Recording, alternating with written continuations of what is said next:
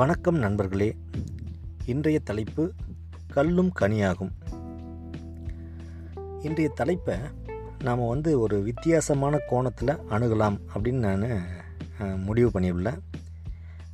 எப்படின்னா ஆலயமணி படத்தில் எல்ஆர் ஈஸ்வரியோட கணீர் குரலில் டிஎம் சவுந்தரராஜனோட குரலையும் சேர்த்து விஸ்வநாதன் ராமமூர்த்தியோட இசையில் கவிஞர் கண்ணதாசனோட அற்புத வரிகளை நம்ம பார்க்க போகிறோம் ஓகேங்களா? கல்லெல்லாம் மாணிக்க கல்லாகுமா? கலையெல்லாம் கண்கள் சொல்லும் கலையாகுமா?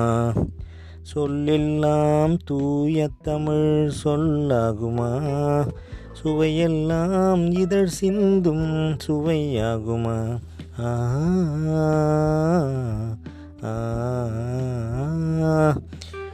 கன்னித்தமிழ் தந்ததொரு திருவாசகம். கல்லை கனியாக்கும் முந்தன் ஒரு வாசகம்.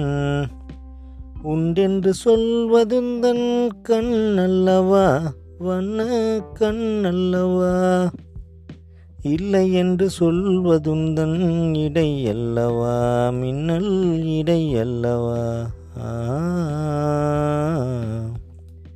கம்பன் கண்ட சீதையுந்தன் தாயல்லவா? காளிதாசன் சகுந்தலையுன் சேயல்லவா? அம்பிகாபதி அனைத்த அமராவதி நங்கை அமராவதி. சென்ற பின்பு பாவலர்க்கு நீ ஏகதி என்றும் நீ ஏகதி. என்ன ஒரு அற்புதமான வார்த்தைகள். இந்த வார்த்தை ஜாலம் வந்து எந்த ஒரு கவிஞருக்கும் அவ்வளவு எளிதான காரியம் இல்லைங்க.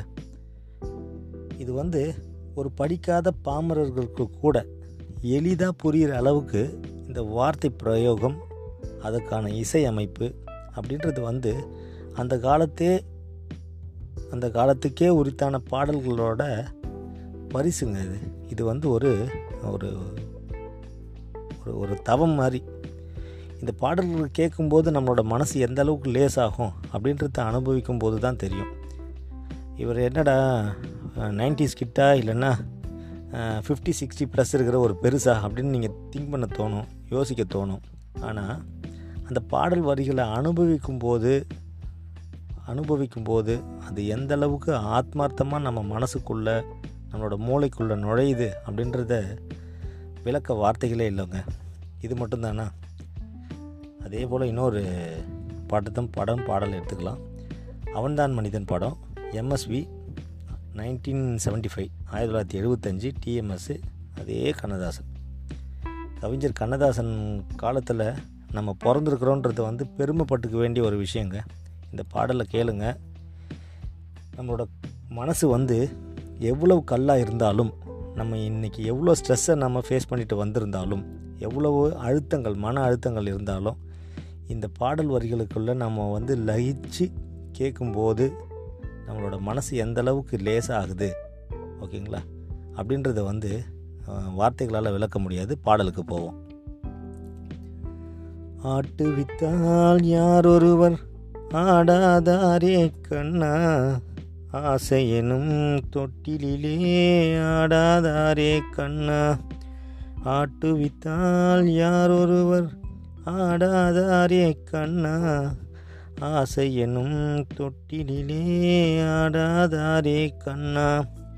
நீ நடத்தும் நாடகத்தில் நானும் உண்டு. என் நிழலில் கூட அனுபவத்தின் சோகம் உண்டு. பகைவர்களை நானும் வெல்வேன் அறிவினாலே.